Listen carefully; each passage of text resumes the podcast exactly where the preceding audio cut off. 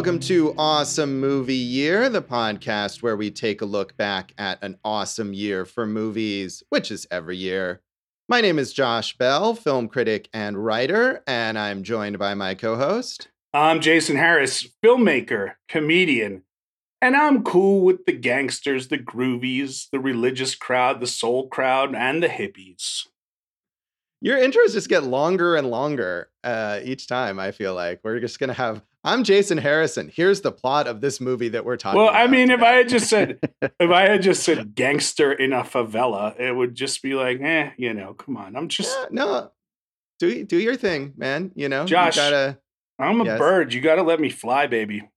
I I would never want to clip your wings. I'm a wild stallion, Josh. You got to let me run. Those both could have been intros. Okay, that's just not uh, Bill and Ted's Excellent Adventure, though. Um, so, in this season of Awesome Movie Year, we've been talking about the films of 2003, and uh, Jason is giving us a little snapshot there of the uh, scene in uh, the film that we're talking about in this episode, which is our foreign film pick, and it is the Brazilian film City of God by Fernando Meirelles and Katia Lund, and a massive hit in 2003 worldwide, uh, as well as in its native country, and just like a huge pop culture sensation. I don't know. I think Jason, you said you were right before we started, you were looking up some of our previous foreign film episodes, and I don't know. This might be the the biggest like uh, popular film that Yeah. we've done in the foreign. Uh, Kolya. Might uh, from 96 also might be up there. That was like the number one Czech movie, I think, for 50 weeks in a row, right? So, but here we're talking about uh, City of God from Brazil. 2003 is when it hit American shores. It was uh, released in 2002. But uh, hey, we- we're taking it as we get it, baby. Right. It was released in 2002 in Brazil, and and I think not only in the U.S. but maybe other countries outside Brazil, it, it kind of uh, made its way into the wider world throughout 2003. But yeah, it premiered in the in 2002 at the Cannes Film Festival, so that was when it first started to reach that wider audience, and it was uh, a huge hit. I mean, especially uh, in the US and outside Brazil, it grossed $30.6 million worldwide, which is a very strong number for a Brazilian film, for a foreign language film, especially here in the US. Its budget was 3.3 million, so obviously very successful making its money back. Uh, it was in in 2003, so it continued uh, to to succeed in Brazil all the way through 2003. In that year, it was the top grossing uh, Brazilian film in Brazil. I don't know that it had any uh, big competition, but uh, in terms of local product, it was the number one grosser there. Um, and it was nominated for four Oscars, which I had forgotten about how big it was at the Oscars at the time for and and another rare thing at the Oscars for a foreign language film to get a nomination outside of just the well what was at that time the best foreign language film category and is now the best international film but it was nominated for best director for uh, Fernando Meirelles uh, for best adapted screenplay for best editing and best cinematography it did not win any of those awards but just that level of attention I think brought it to so many people's attention who maybe would not have heard of it before But you're And- overlooking the big point, Josh. which is All those Oscar nominations, but not a Best Foreign Film nomination. Like right idiocy on the Oscars, you know, Yeah. which we've seen so- many times before. We have, and sometimes because of the weird way that category works, and I this may be the case for another movie that we've talked about, and I don't remember. But sometimes it's the fault of like the government of the country because they have to pick a movie to submit. Um, but that was not the case here. Brazil did submit this movie as their official Oscar foreign language film submission, but it was the Academy who neglected to nominate it. So, oops.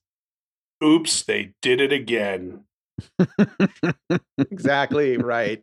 The way Britney was prophetic, Josh. She was is when she was talking about the Oscars. I was shocked. uh, I I did look back at the Oscars, and I mean, uh, I mean, I didn't expect it to win. I mean, look, this was the year Return of the King just trounced everybody, right? But I was kind of surprised that it didn't win cinematography because it is so riveting. The cinematography, Cesar Charlone, and uh, he lost to Master and Commander Russell Boyd, which was a surprise to me. There, I just thought that this was the cinematography was like so unique and lively and, and energetic and um, obviously you know worked for the story. I, I really thought it should have won that at least. Yeah, the cinematography is great, and I mean I haven't seen Master and Commander uh, since it was out in the theater, and that is a movie that has a weirdly devoted cult following right now. but um, I'm I'm sure it has nice cinematography.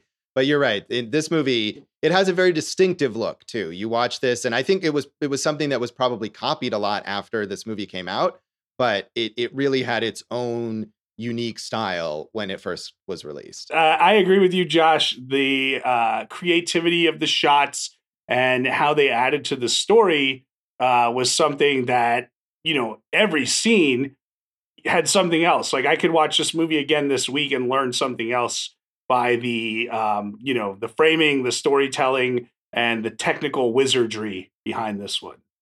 Yeah, I mean, and it just it, the glimpse that it gives you. I mean, obviously for us as Americans more so than Brazilian audiences, but just the glimpse that it gives you into this whole other world that you're not familiar with and and the visuals are as much a part of that as anything because even just what's going on in the background and and the perspective that we're getting of this area that we've never seen before i mean it really captures that even aside from the story one thing i really loved was how they kind of changed up the look or the feel depending on what part of the story they were telling right yeah as the time period progresses they they give it its own look so very impressive um but of course it didn't have russell crowe so you can see why. Mm-hmm. Or Russell Boyd.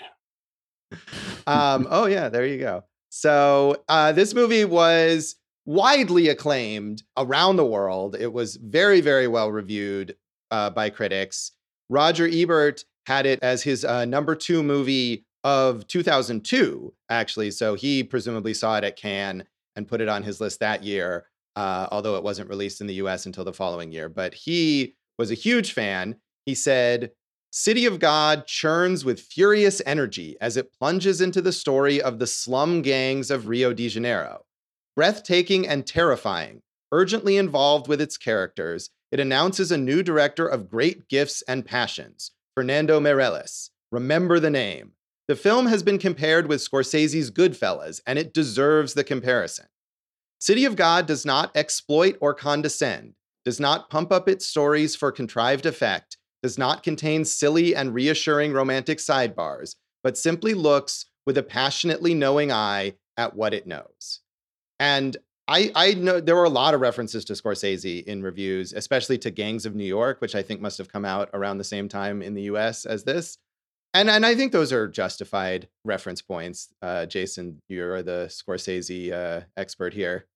Yeah, I would think Mean Streets and Goodfellas more than that. I wonder though, I'm not saying it exploits, but it definitely gives the gangster um, you know, not to say they don't all get their comeuppance, but they are they are treated as heroes. That's the kind of premise of the whole movie. How you know this is the fable of these gangsters, and we're telling it, uh, it over generations. Right, here. right. So, well, what's interesting to me is that that sentiment that Ebert expresses in his review is essentially the opposite of what the critics of the movie or the, the people who were negative about the movie expressed. And still, overwhelmingly, this is a movie that got positive response from critics and from audiences, but there were definitely a, a handful of people um, who were not on board with it. And I think it was exactly that perspective that you were just expressing, Jason, um, about sort of the glorification of this of these this uh, milieu or whatever or or of of exploiting these characters in a certain way is is what they what they talked about. So uh and i i, I will get to that in in one moment um but the uh the next review i have is another positive response. It is uh stephen hunter in the washington post who said the movie is conceived as a kind of anecdotal history. It is derived from a huge novel by a survivor an escapee from the place of one of the world's previously impenetrable, blasphemed zones. It rolls across the decades, charting the rise and fall of petty empires, the brief supernova of gangster superstardom, the overturning of an older order by a yet meaner, more ruthless younger one. These events are lit up here and there by little spurts of recognizable behavior, even love. It is a young man's movie. It adores action, swagger, local color, eccentricity, machismo, stupidity. Meirelles just can't stop telling stories, and he can't stop reveling in the goopy mud of bad behavior as it plays out in the swamp of heart and city. So the result is a contradiction, a joyous film about murder. And I think he's getting to that a little, even though this is a, a very positive review, but that as much as this movie is entertaining and stylish, you do kind of maybe feel a bit uneasy about what it's celebrating at, at certain points. I mean, you know, Scorsese, Tarantino, right? David O. Russell. We've seen the stylization of gangster movies for probably much longer than that, even, right? So I just I just don't buy into that. This is his way of telling a story, and it's our job as an audience. Like, you're not gonna go and be like, hey, that looked cool. I think I'll go be a gangster now, right? You know? Right. You're I don't just, think I don't think anyone's saying that. I just think I mean the look is so much of the appeal of this movie. I mean, the story I I really like it, and I love the kind of intersecting tales that he's able to weave and the unique way of telling those stories. But the look really heightens this movie. If he went and tried to shoot it like, say, Gus Van Sant shot Elephant, then the movie wouldn't be nearly as effective, right? Right. And I agree. I'm not necessarily with those criticisms. And I think one of those things is like you mentioned, the glorification or the, or presenting gangsters in a stylish, entertaining way is a long, long film tradition going back to Scorsese. I mean, going back earlier than that, even. And I think part of this is because we're used to that. We're used to seeing American films about American uh, criminals and, and and we understand sort of the reality of it versus the the fiction of it but maybe because we've never seen this uh, particular setting before as foreigners we look at it like oh this this needs to be some sort of like serious anthropological study because I, I, you know i don't know because it's foreign. And it's almost it's almost weirdly condescending to have that perspective because these are just the same gangsters that we see in Scorsese movies or in you know the the rise of around maybe a little earlier than this like in the 90s of of you know hip hop influenced gangster movies or whatever. It's all on that same spectrum i think well i think you bring up a good point i would say you're right i think a lot of it is that um the criticism is coming from a place of not knowing you know it's not um you know this takes place in a favela which is historically a very poor neighborhood. It's literally the government set up these neighborhoods to kind of move poor people out there. So that is a difference between something like this and Goodfellas, where it's all glamour or casino, right? Where these guys are racking hundreds of thousands of dollars on their on their moves every day, and you know they're in the clubs and in the fancy cars, all that stuff.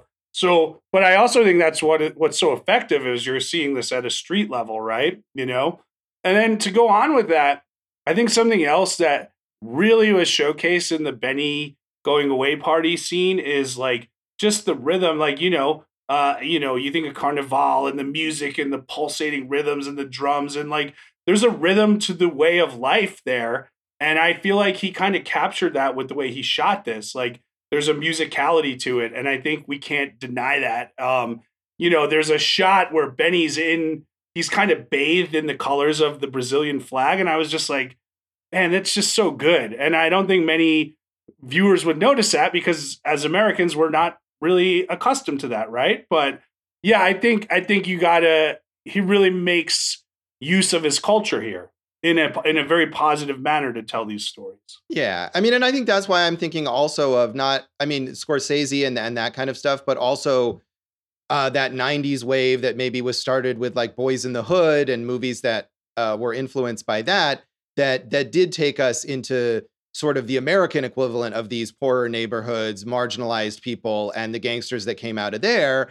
And I think again, we're that's a that's a very uh, well-known sort of movie subgenre for us here in America at this point, and it's mostly accepted. And it's just when we're looking at it in a different way, um, you know, maybe we're like, oh, how could they glorify this? But um, you know, it's it's no more glorified than than something like Boys in the Hood. Right. And that's why I mentioned Mean Streets, because yeah. if you're thinking of the Scorsese movies, those are like the petty criminals, the street level, the guys who are just trying to get by, right?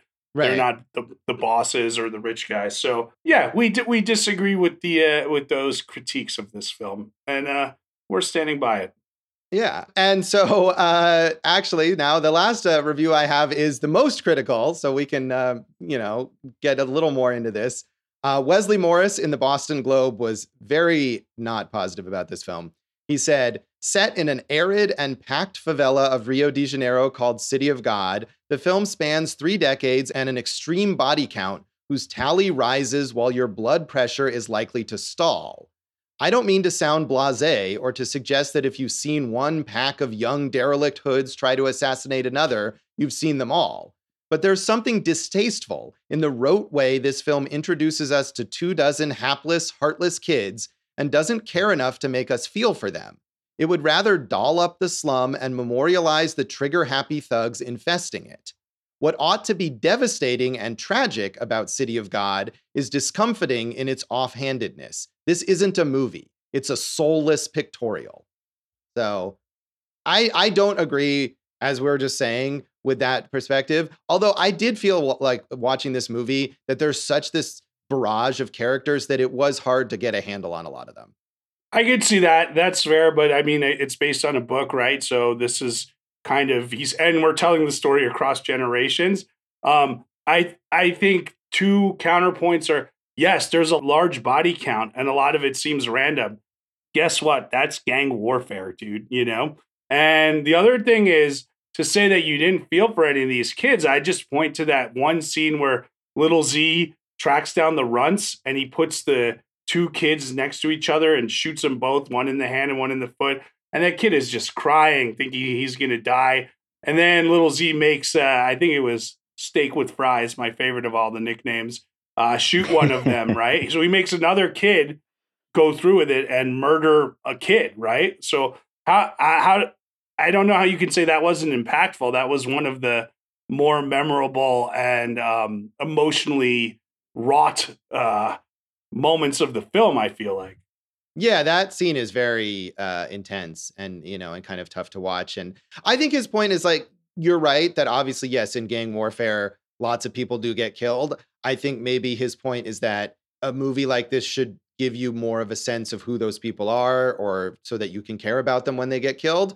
But I mean, if there's dozens and dozens of people getting killed, the movie can't spend time with each one of them and give you their individual personality to make you care. But I, I did feel that scene aside, and maybe one or two other scenes, I did feel that like I wasn't that emotionally invested. That this movie was more about sort of like cool posturing, and the cool posturing is is is on the part of the characters in a lot of ways. I mean, Lil Zé, for example, is all about you know coming off in a certain macho way or whatever. So that's part of the storytelling. But it, it did feel a little surfacey to me at times. And and I I overall I think this is a good movie. Um, but I can see where a little of that is coming. Yeah, but I think that's also, you know, this is um the recounting of uh one person's experience in the favela, right? And even with all that violence, he seems to have a very positive reminiscing on it, right? It does seem like he's telling a fable, but like, yeah, my brother was killed and I should have killed the guy who did it, but I didn't. And then it kind of worked out for me. You know, there is a lot of that. So um, right. I can see, I can see what you're saying. Um, the flip side to that is it's what, like two hours and nine minutes and it flies by. Like it feels like a very, it does not feel like a long movie to watch. Yeah, I I also felt a little like it was uh, getting a bit repetitive uh towards the end but um it's not it's not difficult like it doesn't feel too long but i i was feeling a bit okay let's let's get done with it uh a little towards the end but uh i mean overall i do think it's good and so mm-hmm. i just wanted to kind of present that perspective another thing that people mention and this goes with the background on you this should. on this movie is you know Fernando Meirelles, who had a background in in uh, advertising, and in fact, I believe still is a partner in a big advertising agency in Brazil, and that you know this this has that kind of slick, including the visual style that we talked about as being so great, is that it almost feels like you know it it, it has that advertising advertising aspect, and I think in my review that I originally wrote, I I which was very positive. I said something that like like it feels like it's a commercial for the slum or something like that and and that's part of maybe the the tension thematically that you want it to be like exciting but also dangerous and so I don't know that these are necessarily bad things, but it's, it's just Yeah. interesting. Well, again, you go. I mean, I brought up Mean Streets, right? And you know, we're in um, a poorer part of New York City, and guys just trying to get by, and they love it, you know, and they love that's their life, and they love it. So I see what you're saying. We keep mentioning Meirelles, but Katia Lund gets lost in all this, doesn't she?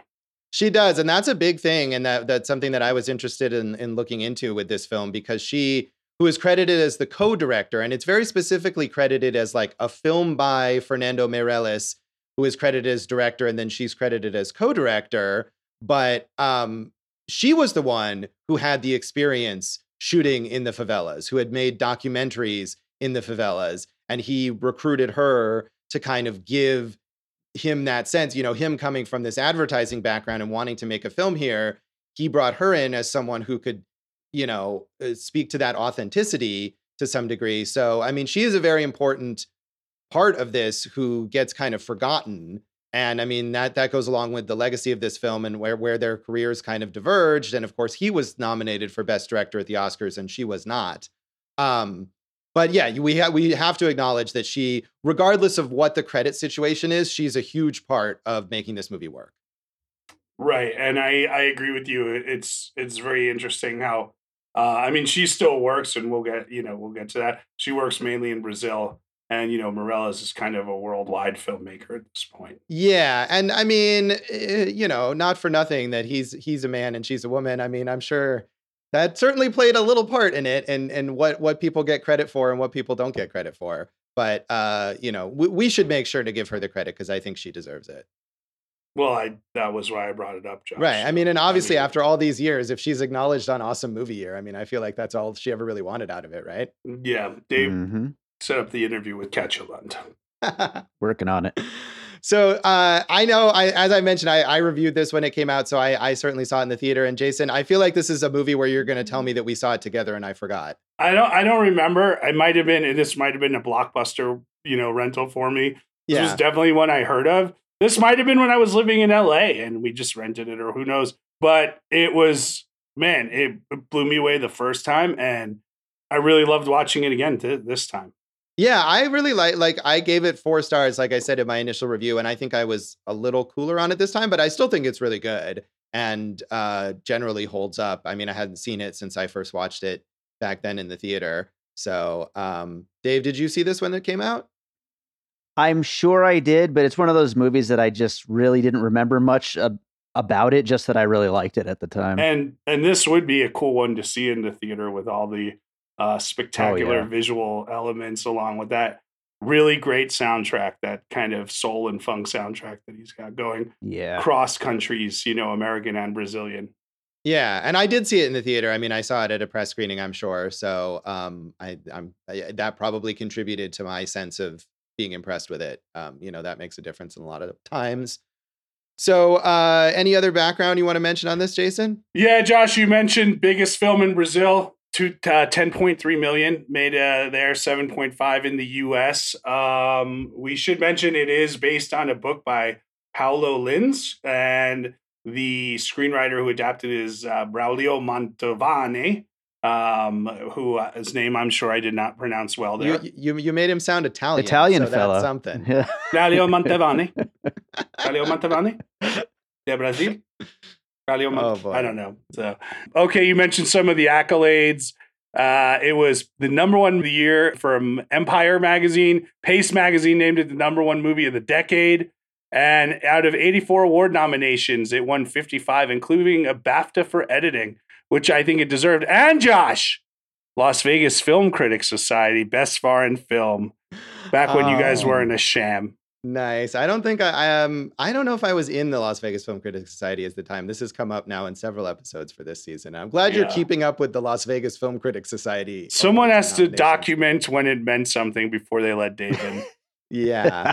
Before they let me in too. So really, you know, at the height of its uh No, no, you weren't part of the downfall. Yeah, you Oh, were, you were, you you were on the level. oh, thank you. You're okay, Josh. I appreciate that. Well, Although now, since you helped Dave get in, not so much. Oh, my credibility is shot. All right. Well, on that note, we'll come back in a moment and talk about our general thoughts on City of God.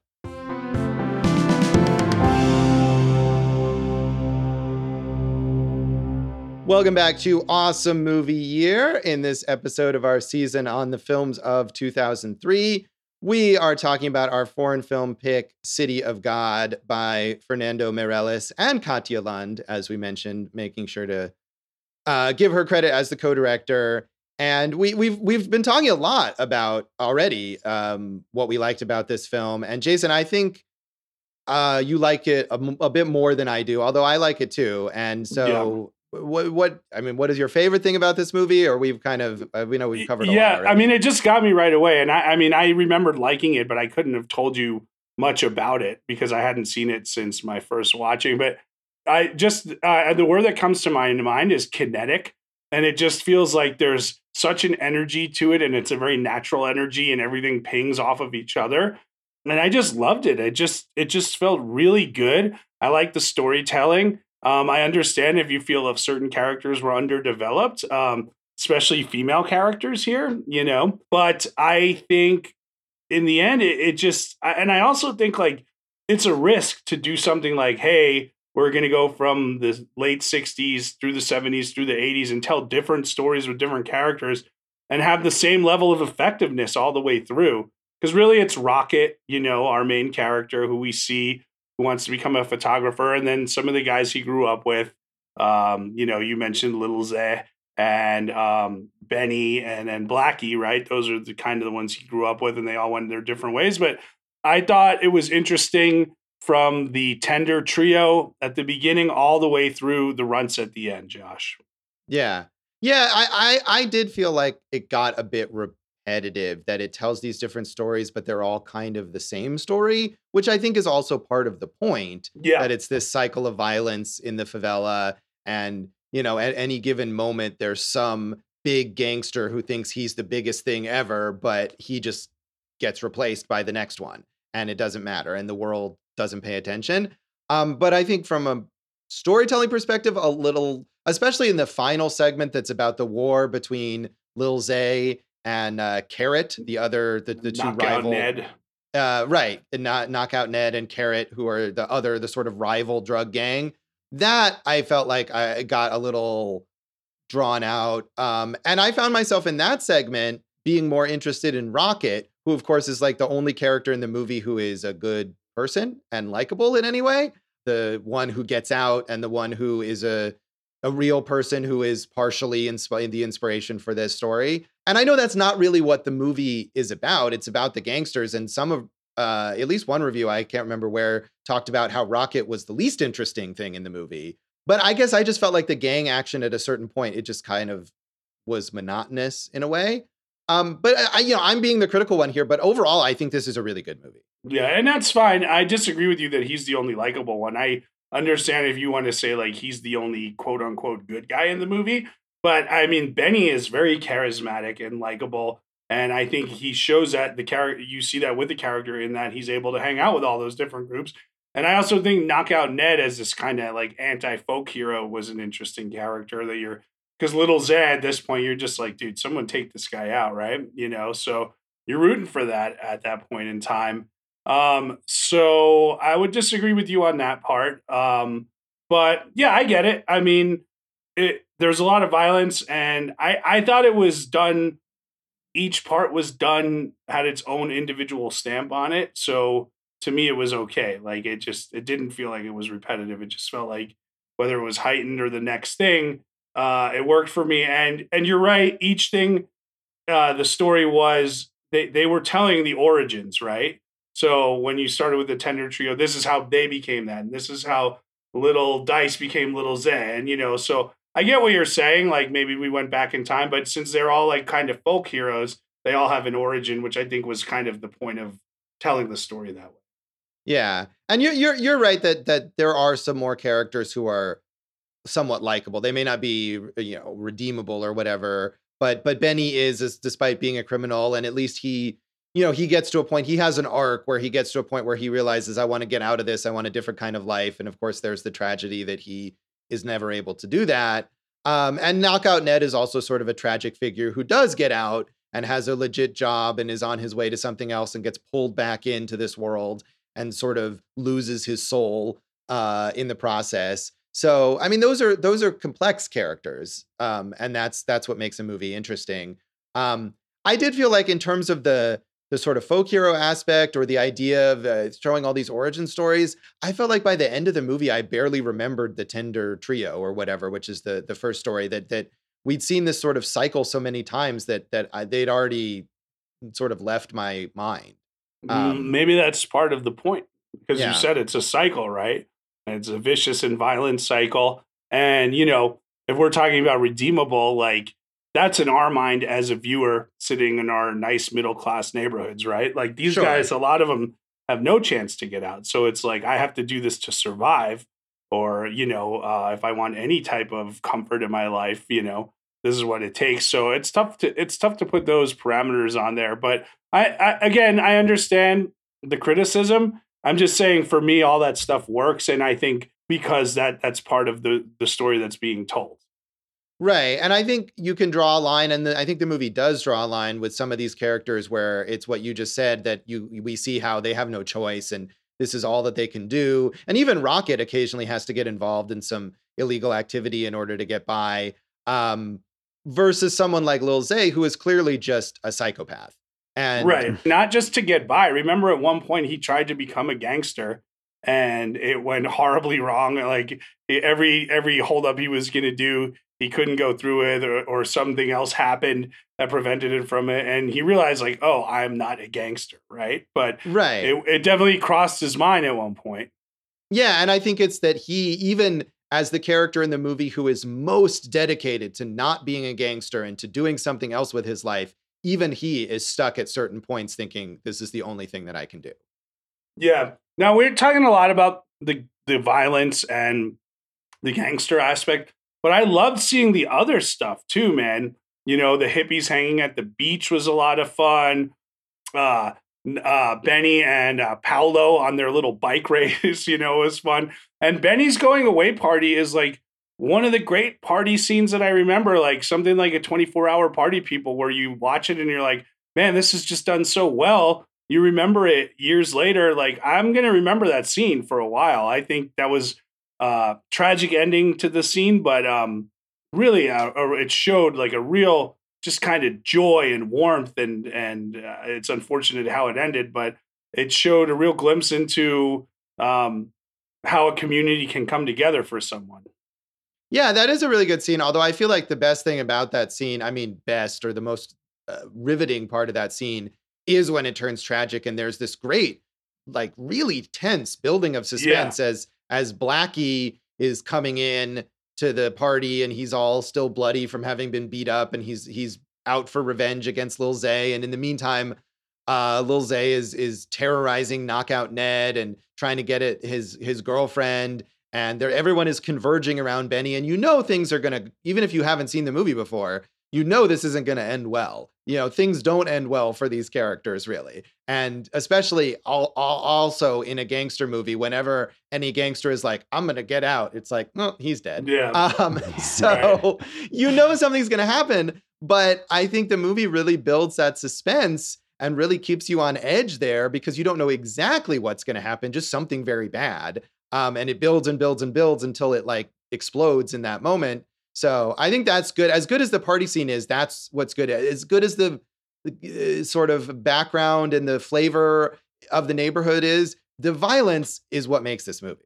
Yeah, of course. I'm just saying you can't. Uh, there are other elements too that are. It's not all violent, right? It might be 94% violent, but yeah. the other six percent is pretty good too. But you're right, Josh. That um, first of all, little Zé, you see like kind of just what you know, he can't get a girl to dance with him, so he has to bully someone else, right? And it's just it's uh it's cruel and it's sad and it's it just sucks, right? And then like you said, you know something bad is gonna happen, but the way that shot with like those flashes at that point, the the lighting is strobed and everything, which especially for someone like you who can who is very uh adamant at calling people on like style for just style's sake, right? That could right, have gone yes. wrong. That could have gone wrong, but you but you're right. It added just a ton of tension and it really led to uh, uh you know uh, you holding your breath even though you probably knew the outcome you were rooting against. Right. I think that is, and that's a, that's a hallmark of a great scene like that, where even if you know what's going to happen, and whether you know what's going to happen just because you know what happens in these movies, or you've actually seen it before, you're still sort of, like you said, holding your breath, like, oh no, wait, wait, maybe, maybe he's going to get away. Maybe that's not what's going to happen right now. Um, even though it is. And you know, there's a tragedy, but there's also, if you haven't seen the movie before or you don't remember, you might think like, well, maybe Benny's gonna die, or maybe Knockout Ned is gonna die, or maybe Rocket's gonna die. I mean, Or he's so innocent. Right. right? Well, no, Lil Zé is not gonna die there because he's he's the bad, he's the invincible bad guy. He can't get his come up. No, but th- but that's the point is that like he he was the one who took out other people to become Little Zé. So someone could have easily have taken him out to become the next crime boss, right? True. I mean, and that does eventually happen at the end of the movie, but I think at that point, that was not what I was expecting. Um, I Yeah, would have been But you probably didn't expect it to go like you said from the Tender Trio over to Little Zé the way that it did, right in the middle of a movie, right? Right, right. I mean, I remembered, you know, from having seen it before, I remembered Lil Dice is going to become Lil Zé and is going to be this big crime lord, you know, in a vague sense. So I knew that was going to get there eventually. And and as as scary as Lil Zé is, in a way, the the kid Doug- Douglas Silva who plays Lil Dice is scarier because he's this like kind of cute kid who just like loves murdering people. Yeah, he's he's, He's laughing nuts. and enjoying it, and it's uh it's a little wild over there, a little wild. You have a favorite Lil Josh of all the Lil rappers out there? You got a favorite Lil? You know, uh, I am not really a uh, listener of hip hop, uh, surprisingly. So, um, Not a fan of Lil Durk. no, see, I don't know. I don't even know who that's a that's a lesser known Lil. I think I know Lil Wayne. No, I Um, think Lil Durk is a huge Lil. It's just that right you don't. now? Yeah, you don't know the Lils right now. You knew Lil Jon and Lil Wayne, Right. not Lil Durk or Lil Peep. Lil Yachty. oh, you know what? I do know Little Yachty because sadly I have seen How High 2 starring Lil There you Yachty. go. Li- Lil Peep died, I think. yes, he And did. He did. Yeah, I think This you're is a- right. this is an important digression we got going. I just was wondering if you had a favorite of the Lils, Dave. You know, my favorite, my favorite is is is Lil Dice because he's so scary. I like That's uh, true. Little really Kim, scary. even though she's not Lil. Yeah, well, she, she, I feel like we're we're going between little and Lil, and these are these are different. It's it's key difference here. It's true. Did you have a favorite nickname? I said I like steak with fries. That, getting back to the movie, that was oh yeah, that was a fun one. stuff. Yeah, Yeah. that is a good one, and it's interesting because like, of course, these are all translated into English, and some of them I was looking just just scanning through Wikipedia, and some of them are translated very literally, and some of them are not. And I thought it was interesting that Knockout Ned. And I, I didn't realize this, but I think the idea there is that he's a knockout, as in like good looking. heartthrob. Yeah, Right. And I kept thinking of it knockout as in being violent, knocking people out. But either way, that's not it's it's actually uh like uh chicken is yeah, the- Chicken Manny, right? Right, right. But which which in in Brazil is slang for someone who's good looking, apparently.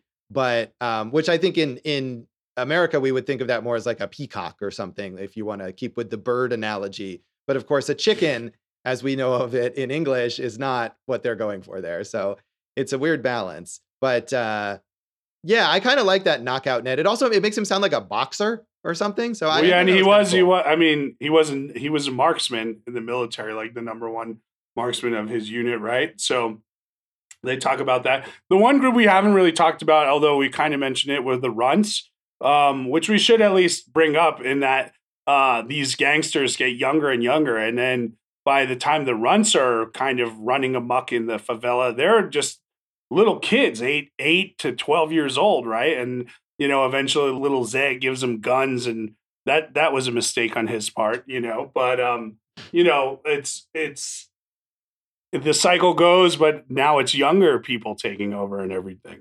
Right. And I think that's the thing with Lil Dice in the in the earlier segment when he's he's notable because he's the only little kid who's super violent that way. And by the time we get to it being 15 years later or whatever it is by the time the movie ends, it's this whole gang of little kids because that's all they know is how to be violent. And they just kind of laugh and have fun when they're planning about who they're going to kill and which of their rivals. And of course, they still have little kid versions of rivalries, but now they're going to go kill these people because Yeah. of it. They have like a hit list, and like their hit lists um, kind of range between like ro- like real gangs and like oh that guy looked at me the wrong way let's kill him right you know um, so it just shows you how violence is so normalized in in a lifestyle like that right right um, you mentioned that the female characters in this movie aren't really developed and i mean i don't know how much there really is to say. I mean there's angelica is the one female character who maybe gets the most amount of screen time and the most of, of a character who is kind of rocket's uh, crush that he briefly gets to kiss on the beach uh, before she becomes benny's girlfriend and then she has a very uh, a tragic moment when benny is killed. Um, but even she is really just her function is sort of as a as a plot device to move between the male characters. So I'm sure that's a realistic reflection of the gang life here that there weren't women leading these gangs or or as part of the gangs or whatever. But it's also, especially for a movie co-directed by a woman, it, it does seem to be missing an aspect of that wider portrait of the favela that you're talking about. Yeah, and you know, if you want to go back to Goodfellas, we know the Lorraine Bracco character is a really well-formed character, or Casino Sharon Stone, right? But I think that Angelica character it would have been interesting to see what happened to her after all that, right? Because she was this hippie and they were going to go to the farm together and the tragic ending. And, and not only that, she couldn't like even stay and hold him as he, you know, died. She had to leave because she was going to end up as a victim of violence.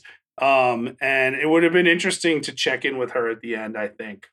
Right. I mean, once her sort of function is is done and Benny is killed, she just disappears from the movie and we don't see her again. Yeah. Uh, the filmmakers do a good job of presenting her as that crush the first time you see her on the beach and Rocket's a teenager, and they give you that real sense of like um, that teenage, uh, that teenage kind of uh, uh, wistfulness and longing, and you know that kind of desire.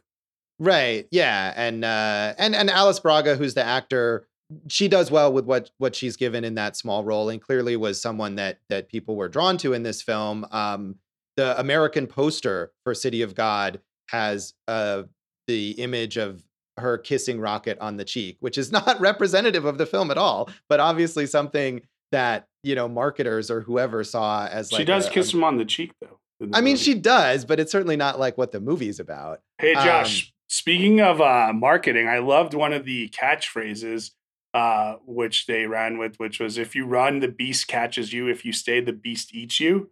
I thought that was really kind of uh, telling of of uh, of the movie without hitting you over the head with it.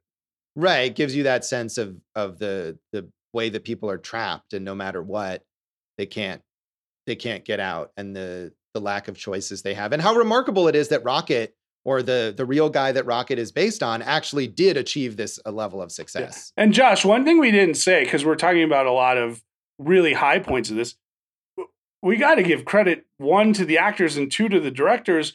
Most like 99% of the cast was not actors. They were locals in the favela, right? So that's pretty amazing to get this level of uh, performance out of out of all of them from that little kid who's crying all the way through little Zé. I think like they all just hold their own here, you know.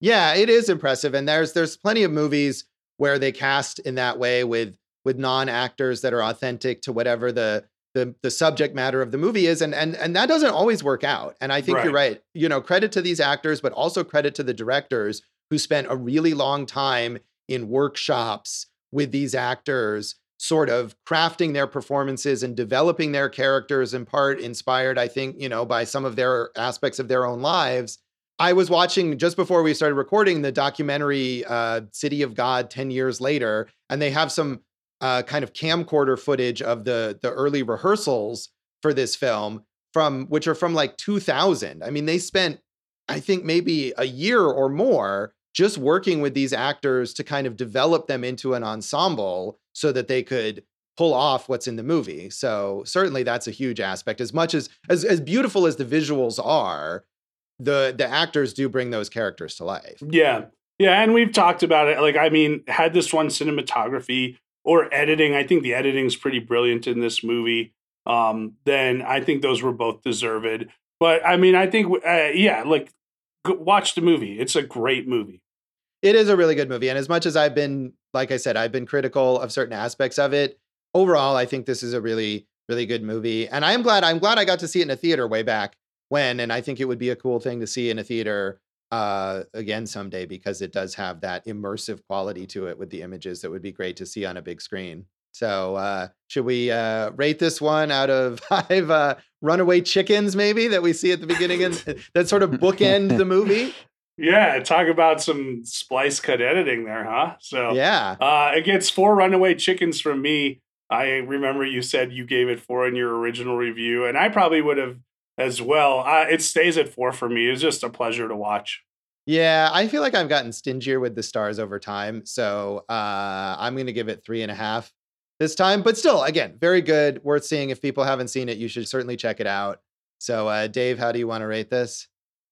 I'm going to give it four runaway chickens. All right. So, a good movie worth seeing. So, we will uh, come back then in a moment and talk about the legacy of City of God.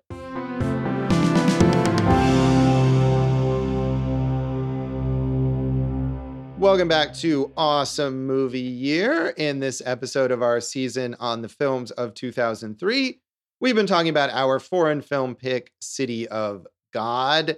And uh, legacy wise, I mean, this movie was a huge pop culture phenomenon uh, in around the world, but especially I think in Brazil, where it was unique in that there weren't a lot of big hit movies that came out of Brazil at this time. And so this was the thing.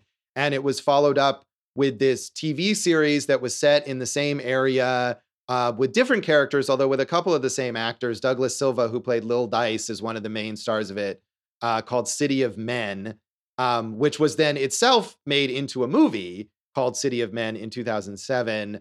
Um, have you seen any of that stuff, Jason? No. And then to add on to that, City of Men had another sequel, I think also with the same name that lasted another. So the original City of Men was four seasons, and then the movie came, and then they did another sequel based on that, also called City of Men, that was also two seasons. I would be interested in seeing all of those. Yeah, I saw the City of Men movie um, when it came out. I mean, the the TV series is available now, I think, to buy digitally or or and or on DVD. But at the time, it it wasn't shown in the U.S. But the movie was shown and was sort of marketed I here I think as like oh this is the sequel to City of God uh you know forget about the show that we didn't bring here and it came out in theaters here and I saw it at least according I vlogged it uh you know a date and whatever on Letterboxd but I remembered like nothing about it. Well, I don't I don't know I knew that the the TV show was a, a huge hit like it, it averaged like 35 million viewers or something some crazy number. so um, if you don't remember anything about it, that the movie, that's probably not a good sign. We know it wasn't the same directors, right? Right. Uh, they did. Meirelles and Katia Lund directed, I think, some individual episodes of the show, right.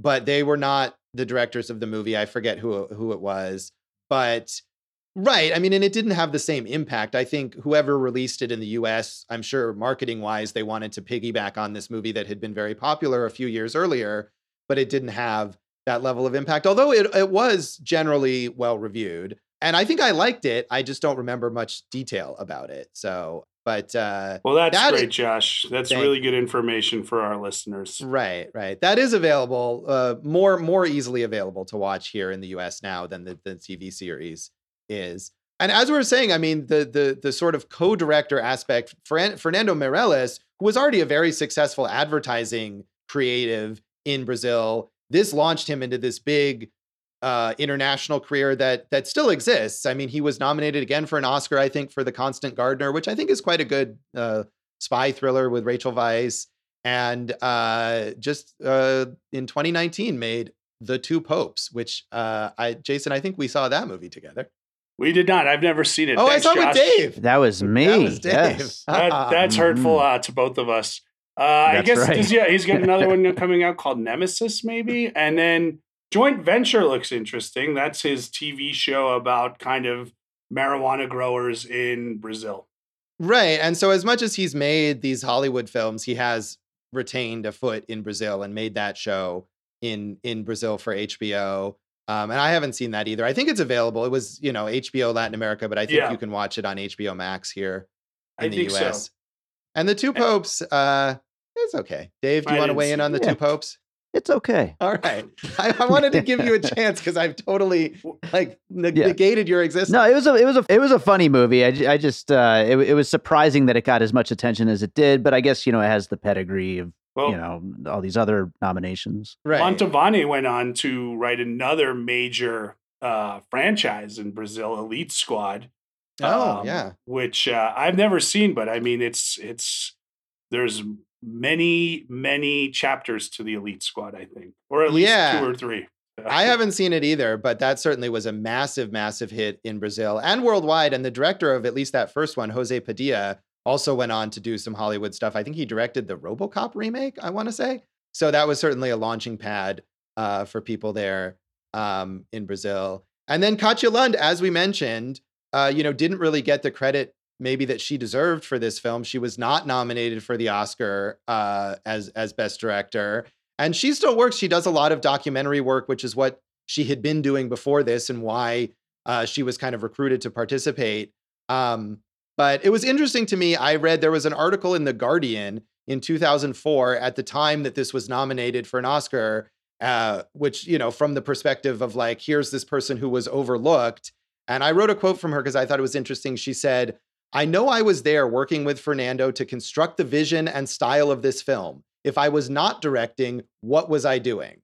Mhm. So, you know, she justifiably, I think, was a little resentful to not get this credit. yeah, and and I Mhm. think you probably hit the nail on the head when you wondered if uh, her being a female had something to do with it. Yeah, and there was another bit in that where she talks about when they went to Cannes and people looked at her as like the babysitter for the kids, you know, the kid stars, and you know, not the director. And that there's certainly a, a you know gendered perspective going on there. So it's unfortunate. Not that Morales, I mean, not to deny him his credit either, because obviously he's very, very talented and went on to direct movies on his own that are good. But you know, the balance. They both deserve the credit. It sounds Right. Yeah, Yeah, that's what yeah. that's what it should be. Um, as for the actors, different levels of success, they all went on to act in other things that, or many of them did, and like you said, I think a lot of them have appeared in City of Men. Uh, Rocket, Alexander Rodrigues. I read, I mean, it was on Wikipedia, but they said he's driving Uber now, so that's kind of a bummer. But yeah, it's it's rough. And as I mentioned, I was watching. I didn't get through through all of it, but I was watching the City of God ten years later documentary, which is already now like nine years old. But Right. even even in that, and they're catching up with a lot of these actors, and some of them, like you said, are doing you know are having decent acting careers in Brazil. But there were quite a few of them, uh, especially some of these actors who played really small parts. Um, who had been arrested, who, you know, because they lived in the favela and this was their life and they just kind of went back to it. right, there um, was one that they couldn't track down, if I'm not mistaken. Uh, yeah, maybe I haven't gotten to that part yet. Yeah. But, and there's a really kind of ironic moment where uh, probably uh, e- either Alice Braga or Seu Jorge, or however you pronounce his name, which I'm sure I'm mangling, are, are the most successful ones to come Yeah. out of this. Jorge, who played Knockout Ned. And in this documentary, he's staying in this fancy hotel because he's performing this huge concert because he's a musician, is what he's known for more than as, as an actor, although he's successful as both. And in the hotel, working as like a bellboy, is the kid who played the kid who got shot in the foot. And they have Jeez, this is moment that together. true? Yeah. Wow. Wow. Oh yeah, Seu Jorge is like a pop samba icon out there. Yes. Sounds like right. And Alice Braga doing really well with Queen of the South on Netflix. yeah. And she's been in a ton of blockbuster movies. She was just in New Mutants. Um, Yeah. And some very well regarded Brazilian movies, Lower City and Cabeca Premio. So I've not seen either of them, but um, yeah, she like she, like you said, she makes the most of her screen time, and you could you could see she's got more in her, right? Right, right. And she's really, I mean, she went from this to I Am Legend with Will Smith and really just her career took off. And and Seu Jorge also, I mean, he is mainly known as a musician, but he does act. I just saw him in some random tiny American indie film about uh, a, a, a Jewish kid who becomes a chef. Um, and he's Oh. like the chef, the kid's chef mentor. What's that called? It's called Abe with one of the kids from uh, Stranger Things. It was all right. Um, and of course, I mean, Jason, I don't know why you you didn't want to mention Wes Anderson. You know, one of the biggest things that Seu Jorge is known for is being in The Life Aquatic Sure. with Steve Zissou and doing all these Portuguese language covers of David Bowie songs. I mean, I think that introduced him to American audiences as much as City of God did. And honestly, I would just listen to an album of him doing Portuguese covers of David Bowie songs and be happy with that. I'm sure you could. I'm sure that exists. But yeah, that's quite a moment. It's a uh, like I said, I didn't get all the way through it, but it's an interesting, it's very basic. It's just kind of like, here's this person and what they're doing, and here's this person and what they're doing. But the contrast, you know, of the levels of of success and and where the people are in their lives um, is kind of interesting. They talk about how little they all got paid because, of course, no one knew that this was going to be a major hit. And right. um, Alexander Rodrigues, who you mentioned later on, uh, maybe driving for Uber and is really the main star of the movie as Rocket, he said that he was offered the chance to have a percentage of the box office and turned it down. And right, you know, right. Mm-hmm. I think that happened with Little Zé too. Yeah. So, uh, but you know, interesting uh, kind of footnote to check out uh, related to this. And uh, yeah, any other uh, legacy things you want to mention here? Well, I think the other thing is, like you said, it's it's influential in that um, you see a lot of movies that kind of mimic the either the style or the um, the color plates of it, and you know just kind of the rhythms of it. And you know we've mentioned Scorsese. I also think of Steven Soderbergh. You know with something like Traffic, uh, you kind of washing out those colors there. But um, yeah, it's just go watch the movie. It's great. Yeah, it is. Uh, it is is quite a good movie and uh, on uh, HBO Max at the moment that we're recording this. So if people want to check that out. And uh, that's City of God. And that is this episode of Awesome Movie Year. Check us out on social media. Social media, guys. We are at awesomemovieyear.com, awesome movie year on Instagram and Facebook, awesome movie pod on Twitter. I'm at uh, Jason Harris Comedy on Facebook and Instagram, Jay Harris Comedy on Twitter, my website uh, could be murdered in a slum. Go for jason.com. yeah, mine wouldn't be far behind. Uh, JoshBellHatesEverything.com does have some stuff there. Check it out, maybe. Also, Josh Bell Hates Everything on Facebook and at Signal Bleed on Twitter. And you can listen to our producer, David Rosen's awesome podcast, Piecing It Together.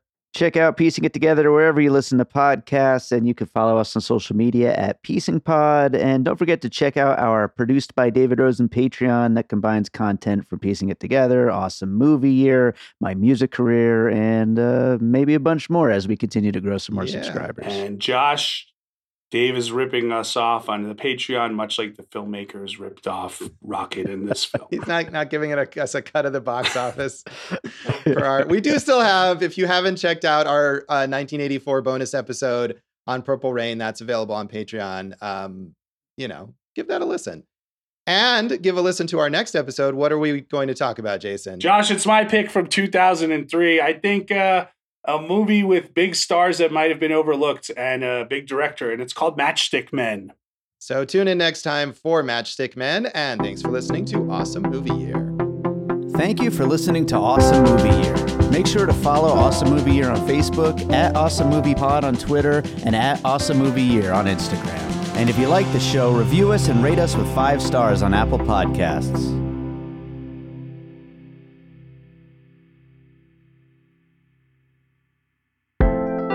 An All Points West production, produced by David Rosen in Las Vegas.